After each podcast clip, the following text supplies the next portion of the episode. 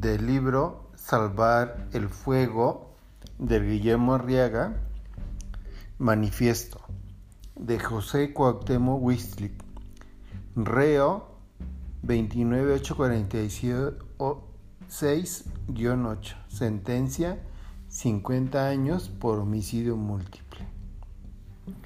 Su manifiesto, manifiesto. Este país se divide en dos, en los que tienen miedo y en los que tienen rabia. Ustedes, burgueses, son los que tienen miedo.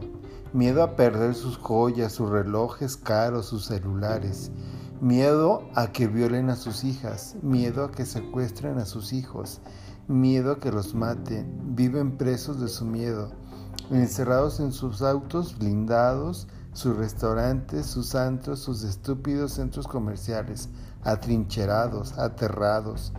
Nosotros vivimos con rabia, siempre con rabia, nada poseemos.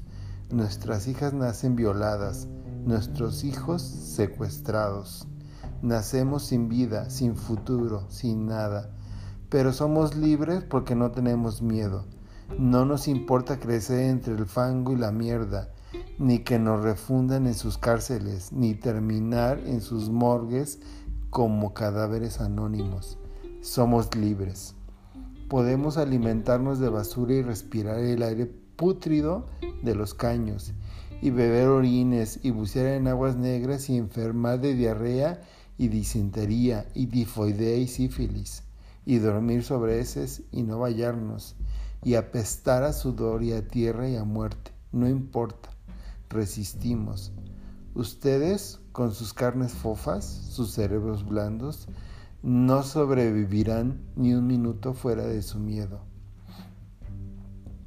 Y por más que sus policías y sus ejércitos nos masacren, persistimos.